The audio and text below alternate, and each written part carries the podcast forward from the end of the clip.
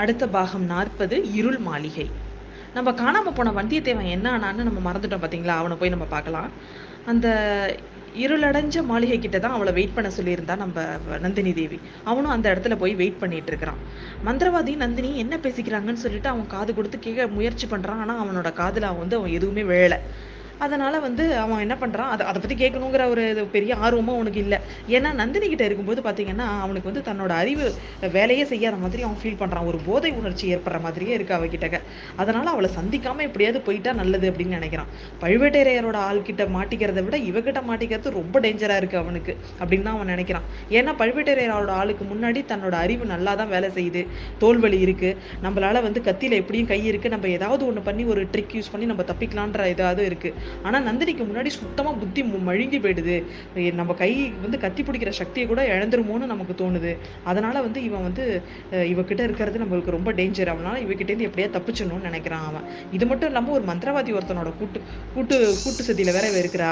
இவங்க ரெண்டு பேரும் சேர்ந்து என்னென்ன மாயமந்திரம் செய்றாங்களோ தெரியல.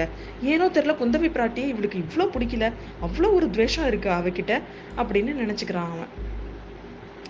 இதை மாதிரி அவன் யோசிச்சுக்கிட்டு தோட்டத்தில் எங்கேயாவது போய் நம்ம கண்டு வழி கண்டுபிடிச்சி எப்படியாவது போகணும் அப்படின்னு சொல்லிட்டு போய் பார்க்குறான். திரும்பவும் வந்த மதில் வழியாக ஏறி குதிச்சா திரும்பவும் நம்ம பழுவேட்டரையரோட ஆளுங்க கிட்ட மாட்டிக்கணும். இந்த மாதிரி ஏதாவது இங்கே ஏதாவது நமக்கு ஒரு வழி கிடைக்கும் அப்படின்னு சொல்லிட்டு அவன் யோசிச்சுக்கிட்டே வந்து சுற்றி சுற்றி எங்கே பார்த்தாலும் போகிறான் அப்போ வந்து அந்த இருள் இருளடைஞ்ச ஒரு மாளிகை முன்னாடி எபிசோட்லேயே பார்த்தோம். இந்த லதா மண்டபம் ரெண்டு மாளிகையை வந்து கனெக்ட் பண்ணுற மாதிரி இருந்தது. ஒரு மாளிகையில் நல்லா சவ வெளிச்சமும் நல்லா இதுவாகவும் பரபரப்பாகவும் இருந்தது. இன்னொரு ஒரு மாளிகை இருளாகவே இருந்ததுன்னு பார்த்தோம் இல்லையா? அந்த இருளடைஞ்ச மாளிகையில் என்ன இருக்கும்? அப்படி இதை போய் உள்ளே போய் என்னதான் இருக்குன்னு நம்ம போய் பார்த்துட்டு வருவோம் அப்படின்னு சொல்லிட்டு அவன் வந்து உள்ளே போகிறதுக்கு போகிறான். அங்கே போய் பார்த்தாக்கா எப்படி போகிறதுன்னு தெரியல. ஒரு பெரிய கதவு அந்த பெரிய பிரம்மாண்டமான கதவுல பெரிய பூட்டு போட்டிருக்கு. இப்போ பூட்டு எவ்வளோ அழுத்தம் எவ்வளோ கெட்டு இதை எப்படி தான் இதை திறந்து போகிறது இல்லை இதை எப்படி உடச்சி போகிறது என்ன பண்ணுறது அப்படின்னு அவன் கதவு கிட்ட த- வைக்கும் போதே பார்த்தீங்கன்னா கதவுக்கு பக்கத்துலேயே அந்த பெரிய கதவுக்கு உள்ளார ஒரு சின்ன கதவு இருந்தது. நம்ம பெரிய பெரிய கோவில் எல்லாம் பெரிய கோவில் கதவும் சின்ன ஒரு கதவும் வச்சுருப்பாங்கல்ல அந்த மாதிரியே. கையை வச்ச உடனேவே அந்த கதவு திறந்துக்குச்சு அதிர்ஷ்டம்னா இதுதாங்க அதிர்ஷ்டம்.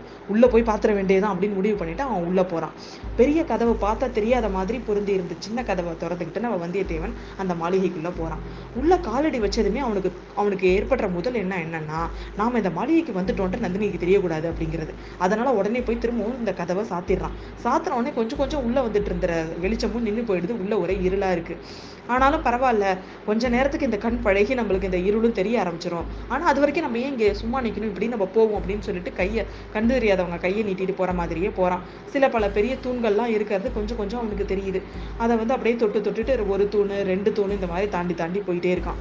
கொஞ்சம் தூரம் போகிறதுக்கு அப்புறம் பார்த்தீங்கன்னா திடீர்னு வந்து அவன் ஏதோ கீழே இறங்குற மாதிரி ஒரு ஃபீல் வருது. ஒரு தூண் எதுவும் இப்போ கைக்கு கிடைக்கவும் இல்லை. திடீர்னு ஒரு ஒரு படியாக அவன் கீழே இறங்கிட்டு போயிட்டு இருக்கான். கீழே ஒரு ஒரு படியா ஒரு படி ரெண்டு படி நல்ல வேலை விழல ஐயோ தூணு வேற ஒன்றுத்தையும் காணுமே அப்படின்னு அவன் நினச்சிக்கிட்டே ஒரு ஒரு படியாக கீழே இறங்கி வர்றான்.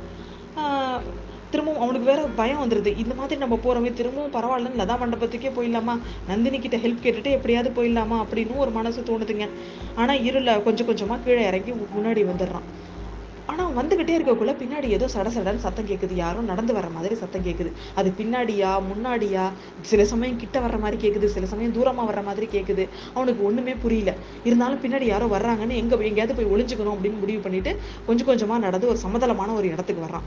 அந்த இடத்துல ஒரு பெரிய ஒரு தூணை பிடிச்சி கண்டுபிடிச்சி அதுக்கு பின்னாடி போய் மறைஞ்சு நின்றுட்டு வெயிட் பண்ணுறான் அவன் நினச்ச மாதிரியே ஏதோ ஒரு வெளிச்சம் கொஞ்சம் கொஞ்சமாக பெருசாகிட்டே வருதுங்க. அந்த வெளிச்சம் கொஞ்சம் கொஞ்சமாக அதிகமாயிட்டே கிட்ட கிட்ட வருது. யாரோ தீவத்தியோட வர்றாங்க. ஒருவேளை நந்தினி தான் தன்னை தேடிட்டு வர்றாளோ அப்படின்னு நினச்சிட்டு பார்த்துக்கிட்டே இருக்கான். கொஞ்ச தூரம் நன க- கழிச்சு பார்த்தீங்கன்னா அந்த தீவத்தி ஒரு தீவத்தியோட வெளிச்சத்தில் அது ஒரு பெரிய விசாலமான மண்டபம் அப்படின்னு தெரியுது. அதில் பெரிய பெரிய தூண்லாம் இருந்தது. அந்த பெரிய பெரிய தூணில் பயங்கரமான பூதகணங்களோட வடிவங்கள்லாம் செதுக்கப்பட்டிருந்துச்சு. கீழே இருந்து இவன் நின்றுட்டு இருந்த அந்த சமதளத்துக்கும் கீழேயும் ஒரு படிக்கட்டு போகுது. அந்த படிக்கட்டுலேருந்து நான் ஒரு மூணு பேர் வந்து கிட்டத்தட்ட மேலே ஏறி வந்துட்டு இருக்கிறாங்க. ஒரு ஆண்கள் மாதிரி தெரியுது. அதனால கண்டிப்பாக நந்தினி இல்லை. ஏன்னா கீழேந்து வராங்க. மேலேந்து இறங்கி வந்தால் தான் நந்தினியாக இருக்கணும். இந்த வெளிச்சம் வந்து கீழேந்து வந்துட்டு இருக்குது. ஒருவேளை பாதாள சிறன்னு நம்ம கேள்விப்பட்டிருக்கோமே அதுலேருந்து தான் யாரோ வர்றாங்களோ அப்படின்னு அவன் நினைக்கிறான். ஆனால் பார்த்தீங்கன்னா கிட்ட கிட்ட மேலே ஏறி வந்த மூணு உருவமும் இப்போ அவனுக்கு தெரிய ஆரம்பிச்சிட்டு. அது யாரும் இல்லைங்க. முதல்ல தீவத்தியை வச்சுக்கிட்டு இருந்தது தீவத்தியை எடுத்துட்டு முன்னாடி ஒருத்தவன் வர்றான். நடுவில் ஒருத்தவன் ஒருத்தவன் அவனுக்கு பின்னாடி ஒருத்தவன். நம்ம அதில் வந்ததில் மூணு பேரில் ரெண்டு பேர் நமக்கு தெரிஞ்சவங்க தான்.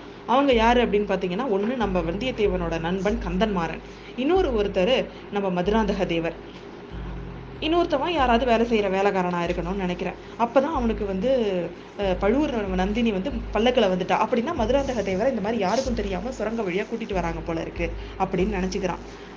இப்போ போய் ப- க- நண்பனை பார்த்த உடனே அவனுக்கு ஒரே ஏதோ இருட்டுற வெளிச்சத்தை பார்த்த ஒரு பயங்கர சந்தோஷம். நண்பன் கிட்ட போய் ஹெல்ப் கேட்கலாமான்னு நினைக்கிறான். இல்லை இந்த நேரத்தில் வந்து அவனுக்கு அவன் கிட்ட நம்ம டிஸ்டர்ப் பண்ணக்கூடாது. ஏற்கனவே அவன் சொல்லியிருக்கான். அவன் வந்து ஏதோ ஒரு ச சத்தியத்துக்கு கட்டுப்பட்டு இருக்கிறதா அவன் சொன்னான். இந்த நேரத்தில் போய் அவனை நம்ம டிஸ்டர்ப் பண்ணக்கூடாது அப்படின்னு நினச்சிக்கிறான். அவங்க மூணு பேரும் திரும்பவும் இவன் வந்த படிக்கட்டு வழியாக மேலே ஏறி போயிடுறாங்க. கொஞ்சம் கொஞ்சமாக இருட்டும் குறைய ஆரம்பிச்சிருது. சாரி வெளிச்சமும் குறைய ஆரம்பிச்சிருது. அந்த இடம் இருட்டாயிடுது. இப்போ மேலே போனால் இவங்க கண்டிப்பாக சின்ன பழுவேட்டரையரோட அரண்மனைக்கு தான் போகிறாங்க அதனால் இப்போ மேலே போனால் நம்ம கண்டிப்பாக மாட்டிப்போம். அதனால நம்ம பரவாயில்ல என்னதான் நடக்குதுன்னு பார்ப்போம். கீழே அவங்க வந்த படிக்கட்டு வழியாவே கீழே இறங்கி போய் என்ன இருக்குதுன்னு பார்த்துருவோம் அப்படின்னு சொல்லிட்டு அவன் கீழே உள்ள படிக்கட்டில் இறங்க போகிறான் கீழே என்ன இருக்கும்? அவன் தப்பிப்பானா? தப்பிக்க மாட்டானா? அப்படிங்கிறத நம்ம அடுத்த எபிசோடில் பார்க்கலாம்.